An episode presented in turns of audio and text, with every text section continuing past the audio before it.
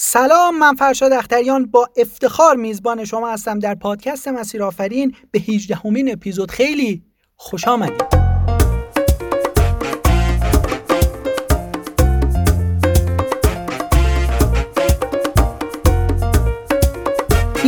در مسیر آفرین افراد موفق و بهترین کارآفرین ها از تجربه های کلیدی و داستانشون خواهند گفت که این تجربه ها کمک می‌کنه تا مسیر موفقیت شما هموارتر بشه. لطفا تا آخر همراه من باشید. رو می‌خوام با یه خبر خوب شروع بکنم و اون اینه که پادکست مسیر آفرین از این هفته در اپلیکیشن فیدیبو هم قرار گرفت و شما می‌تونید علاوه بر ناملیک، شنوتو، آیتونز، کست باکس، اسپاتیفای و گوگل پادکست از این اپلیکیشن هم به راحتی به همه اپیزودهای اون دسترسی داشته باشید. خب بریم سراغ موضوع این اپیزود. امروز می‌خوایم در مورد شروع تجارت بین الملل مخصوصا صادرات صحبت بکنیم. دلیلش هم اینه که با افزایش قیمت ارزهای خارجی مثل دلار داشتن یک درآمد ارزی برای خیلی موضوع جذاب و پرسودی شده. در این اپیزود می‌خوایم بدونیم آیا بدون سرمایه هم میشه وارد تجارت بین الملل شد. چطور امکان پذیره؟ از کجا باید شروع کرد؟ و یا با وجود رانت و مافیا افراد عادی چطور می‌تونن وارد این کار بشن و شروع بکنن؟ و کلی سوال مختلف دیگه. مهمون امروز ما هم تحصیلات این کار رو دارن از دانشگاه وین اتریش و هم مدتها در ایران و خارج از ایران مشغول کار تجارت و صادرات بودن و همچنین مدیر ارشد مجموعه شرکت های بریتیش تنکر انگلستان و شرکت حمل نقل بین المللی ایران سپیدرود و رئیس هیئت مدیره شرکت بازرگانی آسان تجارت هم هستند. ایشون کسی نیست جز شاهین تهرانی. سلام شاهین تهرانی عزیز خوشحالم از حضورتون. خوش اومدید به این اپیزود از پادکست. سلام عرض می‌کنم خدمت شما جناب آقای اختریان عزیز و شنوندگان پادکستتون. امیدوارم که روز خوبی داشته باشیم. ممنونم. آقای تهرانی وقتی اسم تجارت میاد آدم ناخودآگاه به پولهای بزرگ فکر می‌کنه و حتی ورود به موضوع تجارت هم فکر می‌کنه که نیاز به پول خیلی بزرگی داره.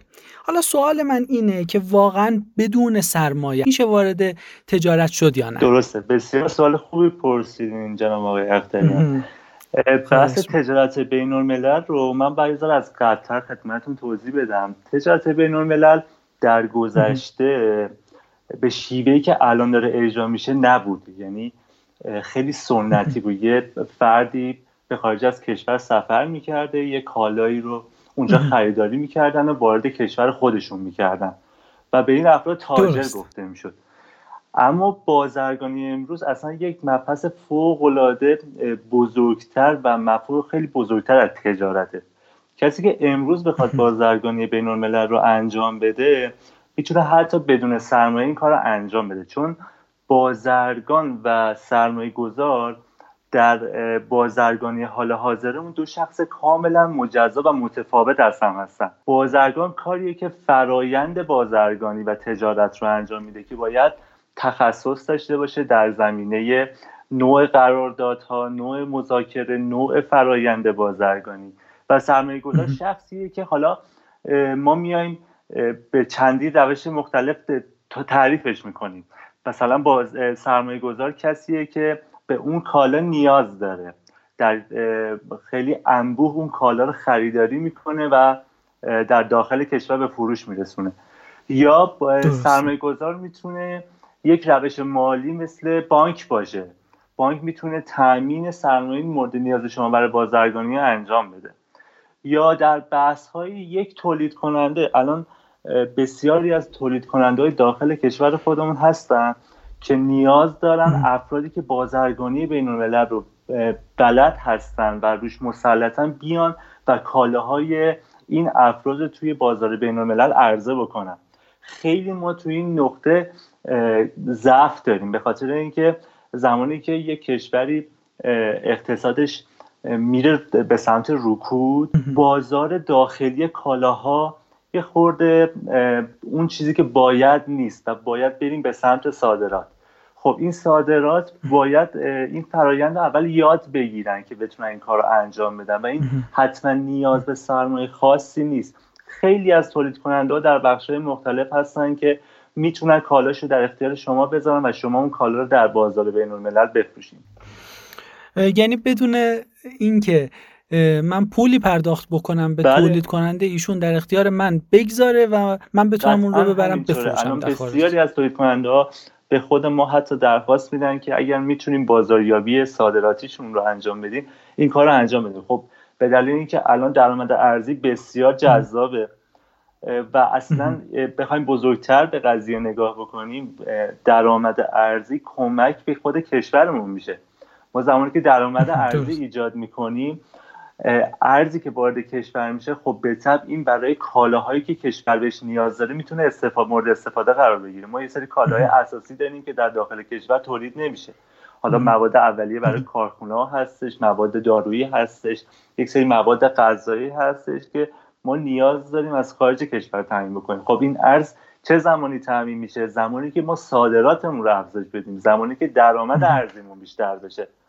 خب قطعا زمانی که این اتفاق بیفته هم اون تولید کننده سود خیلی خوبی می‌کنه هم اقتصاد کشور قوی میشه و از رکود خارج میشه و در نهایت چرخه اقتصاد کشور به چرخه در میاد. من می‌خوام یه مقدار بحثمون کاربردی تر بشه. فرض کنید توی منطقه داریم زندگی می‌کنیم یک نفری توی منطقه داره زندگی می‌کنه مثلا محصول خرما اونجا زیاده. تو همین ایران خودمون. بخوایم بگیم از صفر یه نفر بدون سرمایه می‌خواد شروع بکنه. یه مقدار دوستم روی مسیر صحبت بکنیم که چه مسیر رو باید طی بکنه و چی کار باید بکنه. درسته. ما اول باید بیایم کالاهای صادراتی کشورمون رو بشناسیم. کشور ایران یک کشور غنی از کالاهای پرارزشه. یعنی خیلی از کالاها هستش که داره در ایران صادر میشه و جا داره که خیلی حرفه‌ای‌تر و جدیتر بهش نگاه بشه و صادراتش شروع بشه. ما متاسفانه کشورمون در خیلی از موارد داره خام فروشی می‌کنه که اینا همه اینا می‌تونه فروری بشه و سود بسیار بالایی برای کشور و اون شخصی که داره این تجارت رو انجام میده برمقام بیاره. اما سوال خوبی کردیم مثلا شخصی در جایی زندگی می‌کنه که خورما خیلی زیاده یا اصلا کار خانوادگیشون کار خورما هستش. و اینو داره به عنوان یک باغدار داره این خورما رو به فروش میرسونه و اشخاص حالا یا دارن در بازار داخلی یا در بازار خارجی دارن اینا رو میفروشن. آیا خودش می‌تونه وارد بشه؟ بله جواب این سوال اینه که امروز هم کلا وزارت صنعت و معدن هم داره به این سم میره که کسایی که تولید کننده هستن رو وارد تجارت بازرگانی بکنه. یه سری تسهیلاتی براشون در نظر گرفته که بتونن اینا اگر شخصی به خشکبار مواد غذایی صنایع دستی خیلی از مواردی که توی ایران به شدت یافت میشه. میتون دسترسی دارن بیان کار صادرات رو شروع بکنن. آیا تهرانی حالا فرض کنید شروع کرد و می‌خواد بفروشه به یکی از کشور. 200 تا کشور هست تو دنیا. از کجا باید کدوم یکی رو انتخاب بکنه؟ آیا استراتژی خاصی داره بله. یا نه؟ باید بره 200 تا کشور رو بگرده. اصلا دنبال کی باشه؟ از کجا باشه؟ از اینترنت بگرده؟ همه اینا این سوالاییه که بله خیلی بله. زیاد به ذهن الان شاید کسایی که این پادکست رو گوش می‌کنن میاد. همه اشخاصی که می‌خوان بیان بحث صادرات رو شروع بکنن یکی از دغدغه‌های اصلیشون مشتری هستش. ما مشتری رو باید از چه روشی پیدا بکنیم؟ خب ما میایم روش ها رو دستبندی بخوایم بکنیم. یک سری سایت های بی تو بی هستن سایت هایی هستن که شما می‌تونین مشتری هایی که درخواست مثلا خرمای کشور ایران رو دارن رو اونجا شناسایی کنید و باشون شروع بکنید به مذاکره کردن. و اون کالا رو بفروشید این سایت ها تعدادشون بسیار زیاده. مثلا سایت علی بابا هستش اطلس ترید هستش و بسیاری از سایت هایی که ما می‌تونیم توشون بریم و این کار رو انجام بدیم. بخش بعدی اتاق بازرگانی هست. شما با مراجعه به اتاق بازرگانی می‌تونید لیست کشورهایی که دارن واردات مثلا خرما زعفران و هر کالای دیگه ای که از ایران هست رو از لیستش رو از اتاق بازرگانی بگیریم و در اون کشور شروع بکنیم به مکاتبه کردن. ما اتاقهای مشترک داریم بین ایران و کشورهای مختلف. ایران روسیه ایران چین ایران آلمان. با تمام کشورهایی که باشون مراوده تجاری داریم ما اتاق مشترک داریم.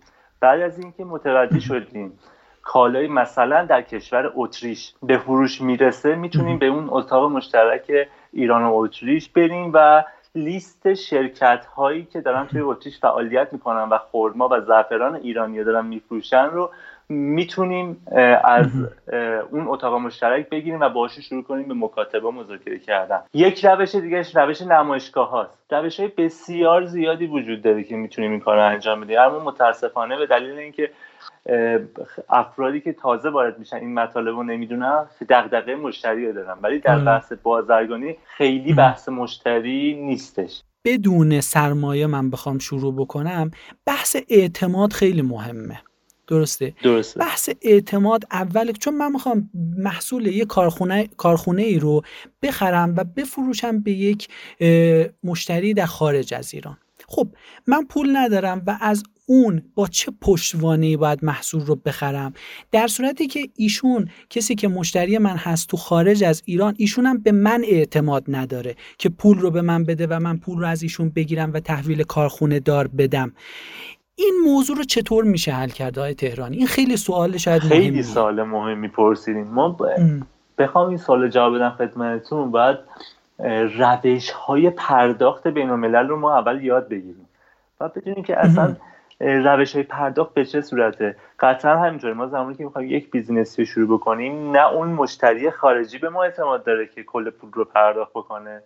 و شاید حتی اون تولید کننده اون اعتماد رو به ما نداشته باشه که کالا رو در دست ما بده و ما صادراتش رو انجام بدیم. ما میایم تو روش های پرداخت بین الملل میگیم که تولید کننده کجا می‌خوای کالا رو تحویل خریدار بدی؟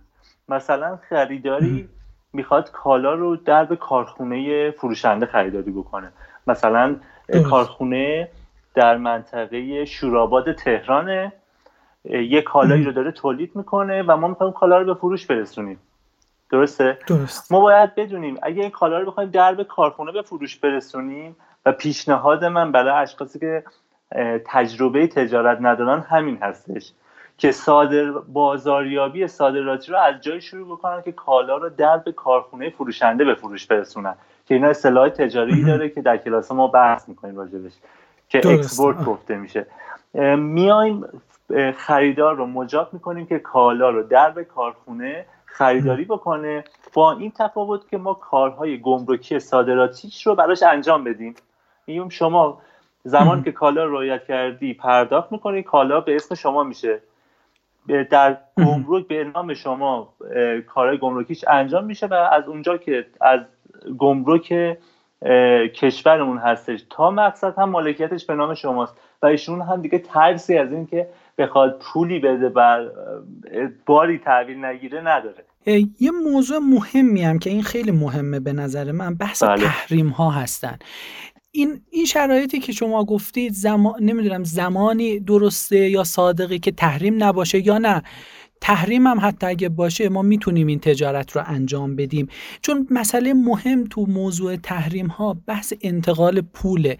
یعنی شاید ما یه, یه محصولی رو که خریدیم نتونه مشتری ما پول رو به ما پرداخت بکنه به دلیل تحریم های بانکی. این موضوع رو چطور میشه حل کرد؟ بحث تحریم ها بحث خیلی حائز اهمیتیه در بحث بازرگانی بین الملل اما ما همیشه باید به این فکر بکنیم که هر تهدیدی رو میشه به فرصت هم تبدیل کرد. ما می‌تونیم موج سواری بکنیم برای این تحریمی که اتفاق افتاده.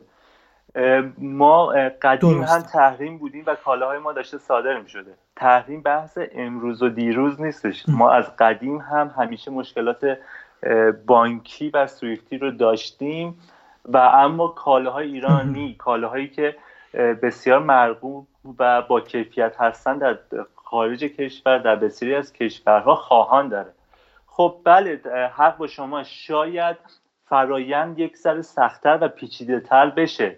یک سر بیایم روی بحث تخصص فرایند بازرگانی باید بیشتر صحبت بکنیم تا این مسئله رو باز بکنیم. اما چیزی غیر قابل حلی نیست. ما بانک هامون بسیاری از بانک هایی که در داخل کشور هستن کارگزارهای خارجی دارن و ما از اون طریق داریم نقل و انتقال های مالیمون رو انجام میدیم. درسته شاید یک سری روش های مالی بسته شده باشه در زمان تحریم اما این پایان تجارت نیست و همین حالا هم که ما با هم صحبت می‌کنیم بسیاری از کالای تجاری داره از ایران صادراتش انجام میشه. تهرانی یه موضوعی هم که بعد از اینکه ما مشتریمون رو پیدا کردیم پیش میاد بحث نقل و نقل و انتقال این محصولمون هست یعنی حمل و نقل. این رو چه راهکاری شما دارید یا چه راهکارهای مرسوم هست که ما این محصولمون رو انتقال بدیم به خارج از کشور؟ ما اول باید بدونیم که کشورمون ایران از نظر حمل و نقل یک موقعیت فوق العاده استراتژیکی داره در منطقه ما در بخش خاورمیانه با کشورهای حاشیه خلیج فارس کشورهای همسایه‌مون مثل افغانستان، پاکستان، عراق، ترکمنستان، روسیه، ارمنستان، آذربایجان ارتباط گسترده داریم. خب این موقعیتی که ایران داره خاور میانه خاور دور اروپا کشورهای CIS رو درگیر کرده. خب پس این موقعیت استراتژیک ما ما می‌تونیم با بیشتر کشورها ارتباط تجاری داشته باشیم. خب به طب ناوگان حمل و نقل ایران ناوگان ضعیفی نیست. احتیاج داره که به روز رسانی تر بشه ولی ما در حمل و نقل زمینی دریایی هوایی و حتی ریلی که الان از کشورهای سیاهست مثل ترکمنستان هم ما می‌تونیم کالا بیاریم در داخل کشور. موقعیت بسیار خوبی داریم. اما درسته یه تحریم ها یک سری تاثیرات رو در حمل و نقل دریایی ما, دریایی ما گذاشته اما هنوز هم مشکل آنچنانی وجود نداره و ما می‌تونیم با کشورهای هند، افریقا، چین به صورت دریایی مراوده تجاری داشته باشیم. چقدر طول می‌کشه؟ این سوالی است که برای خود منم خیلی جذابه. اینکه از صفر یعنی یه نفری که هیچ اطلاعاتی در مورد تجارت نداره مخصوصا تجارت بین الملل از صفر شروع بکنه. حتی اون چیزی که خودتون هم گفتید بدون سرمایه. تا اینکه محصول اولین محصولش رو بفروشه و اون پول اول رو دریافت بکنه. به نظر شما این فرایند چقدر طول می‌کشه؟ فرایند بازرگانی ما به تعداد اقلامی که در دنیا وجود داره راه تجارت وجود داره. به نظر من شخصی که می‌خواد بیاد تجارت بین الملل رو شروع بکنه باید روی روی یک محصول تمرکز بکنه. مثلا اگر کالای زعفران رو انتخاب می‌کنه برای تجارت یا کالای مثل پسترو باید صفر تا صد فرایند. یعنی از زمانی که این کالا به دستش می‌رسه چه نوع بندی داشته باشه چطوری می‌تونه حملش رو انجام بده. کجاها مشتری داره و در نهایت راه نقل و انتقال مالیش به چه شکل هست رو روش مسلط بشه. اما اگر بخواین که طیف کالاهای بسیار زیادی رو تجارت بکنید خیلی طول می‌کشه و بازرگان موفق کسیه که بیاد روی یک کالا سرمایه گذاری کنه روی یک کالا تجارت انجام بده و روی اون کالا حرفه‌ای بشه. کسی که بخواد یک کالا رو تجارتش رو یاد بگیره و تا جایی که بخواد اون کالا رو به فروش برسونه به نظر من راه زیادی نداره. مثلا شخصی دو هفته پیش به من مراجعه کرد و می‌خواست که صادرات سنگ ساختمانی رو به فرانسه انجام بده. از, از دید خودش خیلی کار سختی بود ولی ایشون در عرض دو هفته این کار رو انجام دادن و الان کالاشون فکر کنم هفته آینده در داخل فرانسه باشن. یک سری پروسه های کاغذی مثل سطح شرکت و گرفتن کارت بازرگانی هستش و آموزش دیدنش تقریبا به شما ارز کنم که حدودا 20 ساعت آموزش بازرگانی بین الملل در یک کالای خاص تجاری نه که بخوایم همه اقلام رو تدریس بکنیم. می‌تونه اون فرد موفق باشه در زمینه تجارت. یه سری محصولاتی رو هم اسم بردید. اگر ممکنه یه چند تا محصولی که واقعا توی ایران پتانسیل خوبی رو دارن اینا رو هم به شنونده های پادکست ما معرفی بکنید. خواهش می‌کنم. ما اقلامی که در ایران خیلی داره صادراتش انجام میشه صادرات خشکبارمون خرما زعفران پسته بادوم و بسیاری از خوشبارامون داره صادراتش به توناژ بسیار بالایی اتفاق میفته. در بحث صنایع دستیمون مواد غذایی اگر بسته‌بندی خاصی داشته باشه مثل خاویار می‌تونن خیلی روش سرمایه گذاری بکنن. بحث حالا سرامیک هستش سنگ های مدنی سنگ های تجاری مواد عالی. خیلی از موارد هستن که ما توی ایران می‌تونیم کار تجارتش رو انجام بدیم و حتی اشخاصی هستن که تولیدیه بسیار کوچیکی دارن و دارن مثلا یک ماه پیش شخصی به من اومد و گفتش که من در ضد سرقت دارم تولید می‌کنم اما با متریال خاص با کامپیوتر خاصی که خودمون تولیدش کردیم. یعنی انحصارا اون بحث کامپیوتریش خودشون داشتن. الان روی بازارهای مثل هند پاکستان افغانستان دارن کار می‌کنن و بسیار موفقن.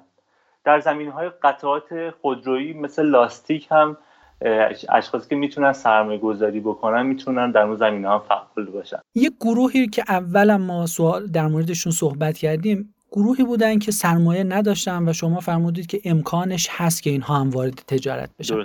اما یه گروهی هم هست که یه سرمایه اندکی داره. مثلا داده دلار خریده یا سکه خریده. اینها هم آیا به صرفه هست که وارد تجارت بشن؟ یعنی اون پولشون رو تبدیل بکنن به سرمایه‌ای که شروع بتونن بکنن برای تجارت بین الملل. درسته. ما باید اینجا به این یه ذره ریشه تر نگاه بکنیم. شخصی که اومده پولش رو دلار کرده ما توی ایران متاسفانه افراد به دلیل اینکه نمی‌دونن زمانی که دلار بخرن ارزش پول ملیشون رو دارن کاهش میدن میرن به سمت خریدن دلار و فکر می‌کنن زمانی که قیمت دلار میره بالا سود می‌کنن. شما ارزش افزوده ایجاد نمی‌کنید زمانی که دلار خریداری می‌کنی. ما هیچ جای دنیا مثل ایران نمیرن. پول ملیشون رو بدن و جاش ارزی مثل دلار بگیرن. مگر اینکه با اون دلار بخوان تجارتی انجام بدن یا مسافرتی یا کار ضروری با اون پول داشته باشن. شما زمانی که میایین دلار خریداری می‌کنی اتفاقی که داره میافته هم منابع ارزی کشور رو دارین در دست خودتون می‌گیرین که یک آماری اومد که تقریبا مثل اینکه سی میلیارد دلار ما دلار خانگی داریم. و اینها اصلا ارزش افزوده ایجاد نمی‌کنن و اون بازرگانی که می‌خواد بره کار تجارت انجام بده متاسفانه به دلیل اینکه منابع ارزیمون کم هستش به مشکل می‌خوره. خب حالا ما اینجا میایم راه، راهکار میدیم. شخصی اومده دلار خانگی داره طلا داره بیاد اینها رو به تبدیل به ارسن بکنه. شما زمانی که بخواید این کالایی مثل طلا یا ارزی مثل دلار رو راکت نگه دارین قطعا ارزش افزوده‌ای برای شما نخواهد داشت. ارزش پول بره بالا. شما فقط دارید ارزش حفظ می‌کنین. ارزش افزوده ایجاد نمی‌کنین با اون پول. شما وقتی که بیاین فرایند تجارت رو یاد بگیرین متوجه میشین اگر مثلا 5000 دلار دو هزار دلار پنج هزار دلار ده هزار دلار هر عددی اصلا عددش مهم نیست. اون رو وارد بحث سرمایه گذاری بکنین روی کالایی تجارتش رو آغاز بکنین. پنج هزار دلارتون ماه بعد میشه پنج هزار سیصد دلار. اون ارزش افزوده می‌تونه برای شما خیلی بهتر باشه تا زمانی که شما بخواید دلاری رو خریداری بکنین که هم منابع ارزی کم شه هم ارزش پول ملی کم شه و در نهایت نتیجه خاصی هم برای خودتون نداشته باشه. یه جمله الان گفتید که فرایند تجارت رو یه نفر یاد بگیره. این یاد گرفتن فرایند تجارت رو شاید کسی که الان داره این پادکست رو گوش می‌کنه بگه خب من برم یاد بگیرم. اما بعد از یه مدت بخوام وارد تجارت بشم یه سری دستهای پشت پرده هست. نمی‌دونم راند هست یا سلطان نمی‌دونم خرما هست سلطان شکر هست. اینا خب من حتی اگه یاد بگیرم خیلی حرفه‌ای هم باشم نمی‌ذارم ما کارمون رو بکنیم یا اصلا به ما چیزی نمی‌رسه این وسط. به نظر شما اصلا جواب این چی هست؟ یا باید بگیم درست میگی حق با شماست یا نه؟ یه جواب منطقی بدیم با مثال بله، حتی. ما در کل دنیا دو بحث small business و big business رو داریم. business های کوچک و business های بزرگ. در همه جای دنیا کالاهایی هستن که دست شرکت های بزرگن و شرکت های بزرگ دارن در حجم بالای اون معامله رو انجام میدن. اما این دلیل بر این که شخصی بخواد ورود بکنه و نذارن که ورود بکنه روی اون بحث نیستش. چرا؟ ما شخصی که می‌خواد شروع به فعالیت بکنه باید خودش رو با اشخاصی که در سطح خودش هستن مقایسه بکنه. مثلا شما وقتی می‌خواین صادرات یک کالایی مثل مثلا پستر رو انجام بدین خابیار رو انجام بدین باید بیاین. با مجموعه هایی که دارن الان به صورت خورد این کار رو انجام میدن رقابت داشته باشین. قطعا شرکت در داخل ایران هستن که دارن در حجم های بسیار بالا و به قول شما اصلا شاید مافیای این کار این کار رو انجام بدن. اما حجم سرمایه اونها کاملا متفاوته با اشخاصی که می‌خوان الان شروع بکنن و اصلا این بحث نیستش که کسی نتونه وارد بیزینسی بشه چون مثلا انحصارا دست فلان شرکته. متاسفانه توی ایران این قضیه خیلی بد جا افتاده که مثلا واردات شکر دست شخص خاصی و بقیه افراد نمی‌تونن این کار رو انجام بدن. شما زمانی که بخواید کار واردات شکر رو انجام بدین می‌تونین تشریف ببرین به وزارت صنعت و معدن ببینید بهتون مجوز میدن یا نه. اگه مجوز دادن متوجه میشین که پس انحصاری وجود نداره. اون که اشخاصی که دارن اون کار انجام میدن در حجم خیلی بالایی دارن اون کار انجام میدن. در ولی در کل این اتفاق نمیفته که کسی به دلیل رانت یا مافیای خاصی وارد یک تجارتی نتونه بشه. ما حتی در بحث تجارت فراورده های نفتی هم شخصی بخواد می‌تونه وارد بشه در صورتی که دید جامعه به این صورته که هر شخصی نمی‌تونه وارد تجارت فرآوردهای نفتی بشه. اینطور من نتیجه گیری بکنم که اگر ما بخوایم تو حجم کوچیک یا اسمال بیزینس این کسب و کار رو را بندازیم امکانش هست و لطمه به اون سلطان نمی‌دونم شکر و سلطان زعفرون نمی‌خوره و ما می‌تونیم کارمون رو انجام بدیم. همینطوره. ما small business هم من شاید مثلا بعضی فکر بکنم من small business منظورم مثلا ده هزار دلاره. من شاید تو بعضی از کالا یک میلیون دلار هم small business باشه. آقای تهرانی بزرگترین شکستی که خودتون خوردید چی بوده؟ واقعیتش من خودم زمانی که کسب و کارم شروع کردم اطلاعات تخصصیم به صورت تئوری کامل بود و فکر می‌کردم که اگر من بتونم فرایند کار رو به صورت تخصصی حرفه‌ای انجام بدم حتما تو کسب و کار موفق میشم. من اولین شرکتی که تاسیس کردم بعد از شش ماه ورشکست شدم. و دلیلش این بودش که درسته که من فرایند تخصصی کار رو بلد بودم. اما شما وقتی زمانی که بخواید یک کسب و کاری را بندازین باید مهارت های فردی هوش مالی مدیریت مالی هم بلد باشین. و صرفا اینکه بخواین روی تخصص برید جلو کفایت نمی‌کنه. من پیشنهادم برای دوستان کسانی که بخوان شروع به فعالیت در زمینه تجارت و بازرگانی بکنن در ابتدای کار وابسته به یک تولید کننده یا یک شرکت بازرگانی کار رو شروع بکنن و, در و بعد از اون زمانی که به اون مهارت های فردی مثل فن, فن بیان مذاکره و زبان بدن فروشندگی و مکاتبه این رو اینا باید کاملا مسلط باشید. بعد رو بحث هوش مالی مدیریت مالی که چطور منابع مالی تو درست استفاده بکنی مسلط شدین یک مجموعه ای رو راه اندازی بکنن تو بحث تجارت ما نیازی نداریم حتما شرکت داشته باشیم. اینو خیلی اشتباه می‌کنن و فکر می‌کنن که در ابتدای کار زمانی که بخوان یک کار صادراتی انجام بدن باید شرکت داشته باشن. خیر شما زمانی که شروع کنید به بازاریابی صادراتی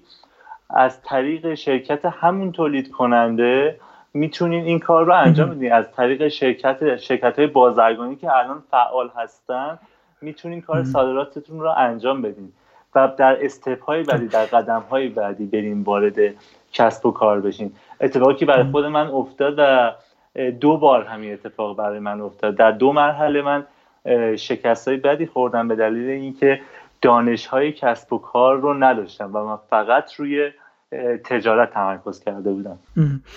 شما یه سری مهارت هایی رو اسم بردید. حتما این مهارت ها در طول سالیان به شما کمک کردن. اگر بخواید یکی از این مهارت ها که واقعا خیلی خیلی مهمه این رو اسم ببرید اون چه مهارتی خواهد بود؟ به نظر من شخصی که خودش بخواد در زمینه بازاریابی بین الملل بتونه کاری بکنه که خیلی موفق باشه. چون ما کالا رو زمانی می‌تونیم بفروشیم که ارزش اون کالا رو بتونیم اثبات بکنیم. ما ارزش میفروشیم کالا نمیفروشیم. این نیاز داره که شما فن بیان و مذاکره خیلی خوبی داشته باشین. در زمینه بازاریابی. اما در حوزه کسب و کار به نظر من مهارت مدیریت مالی خیلی مهمه. ما من زمانی شرکتی رو تاسیس کردم تمامی جوانه به کار رو دیده بودم حتی با سرمایه خوب هم وارد کار شده بودم.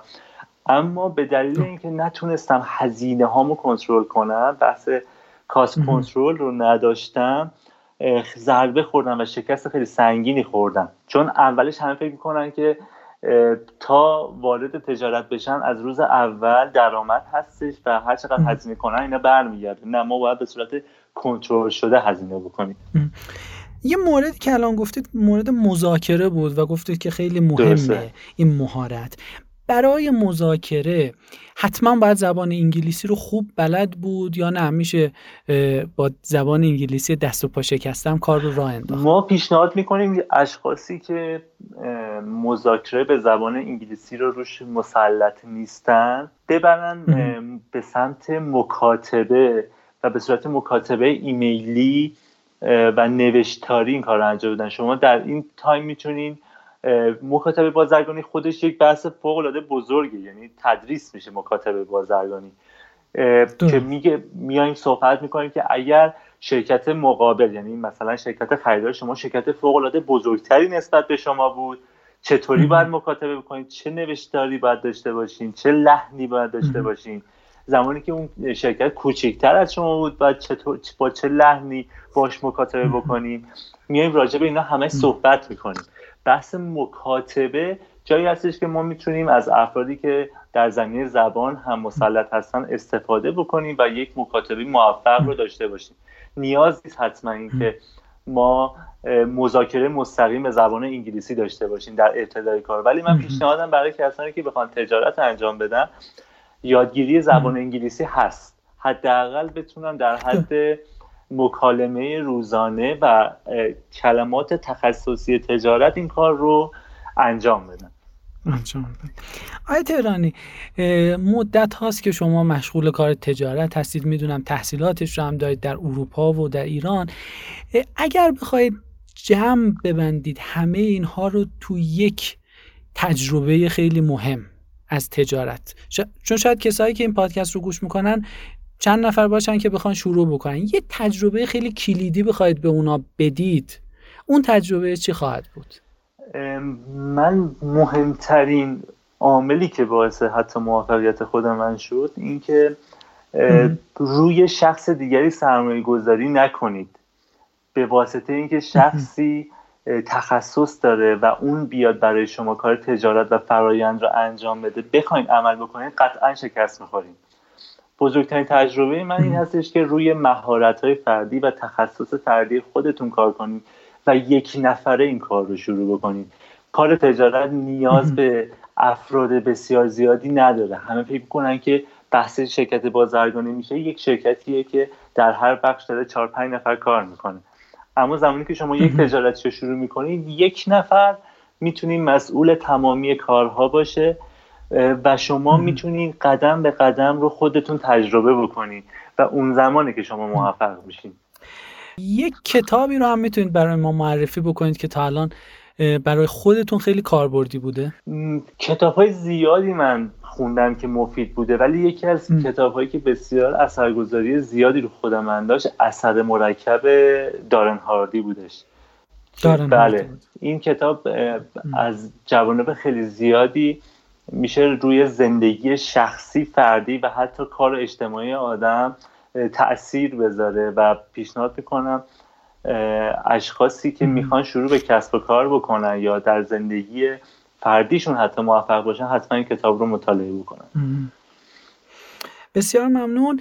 به عنوان سوال آخر دوست دارم که راه های ارتباطی خودتون رو با کسایی که این پادکست رو گوش دادن هم بفرمایید. چون شاید یک سری سوالات سوالات دیگه هم باشه که من نپرسیدم از شما و بتونن که بقیه هم از حضور شما استفاده خواهش می‌کنم. ما در page اینستاگراممون آسان تجارت dot co هستش. که مطالب کوتاهی راجع به تجارت بین الملل و ویدیوهایی رو داریم انتشار میدیم. آسان تجارت dot co dot com سایتمون هستش که می‌تونن از اون طریق هم دوستان با ما در تماس باشن. می‌تونم اعلام بکنم خدمت دوستان که بیان و تشریف بیارم و در خدمتشون باشیم. بسیاره. بازم ممنونم از حضور شما در پادکست مسیر آفرین. ممنون از لطف شما آقای اختریان. انشالله که در برنامه آینده بیشتر بتونیم با شما در ارتباط باشیم و مطالب بیشتری راجعش بحث بکنیم. خواهش. امیدوارم این اپیزود یک مسیر رو باز کنه برای کسایی که دوست دارن وارد کار تجارت بین الملل بشن بازم ممنون, ممنون از لطفتون سلامت باشین. ممنون از توجهتون تا آخر این اپیزود. لطفا نظراتتون رو از طریق وبسایت مسیرافین آر با من هم به اشتراک بگذارید. پاینده باشید تا اپیزود بعدی پادکست مسیر آفرین